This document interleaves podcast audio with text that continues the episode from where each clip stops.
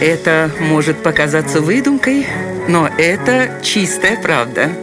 Удивительные истории на радио 1. Андрей Миронов был не только талантливым актером, но еще и очень скромным человеком. Он родился в семье звездных родителей, популярных артистов Марии Мироновой и Александра Минакера, и всегда этого стеснялся. Более того, он всячески пытался скрыть этот факт от общественности и коллег по работе. И вот однажды его тайну чуть не раскрыл Юрий Никулин.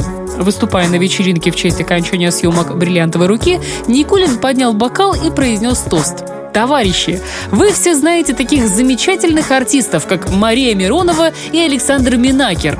Так вот, при этом Никулин сделал паузу, внимательно посмотрел на Андрея Миронова, испугавшегося, что сейчас его тайна будет раскрыта, и закончил. Так вот, товарищи, сегодня здесь с нами присутствует Анатолий Папанов. В итоге никто так и не понял, что этим хотел сказать Юрий Никулин. А вот сам он остался доволен тем, что заставило поволноваться Андрея Миронова, но при этом так и не раскрыл его тайну. Вот такая вот удивительная история.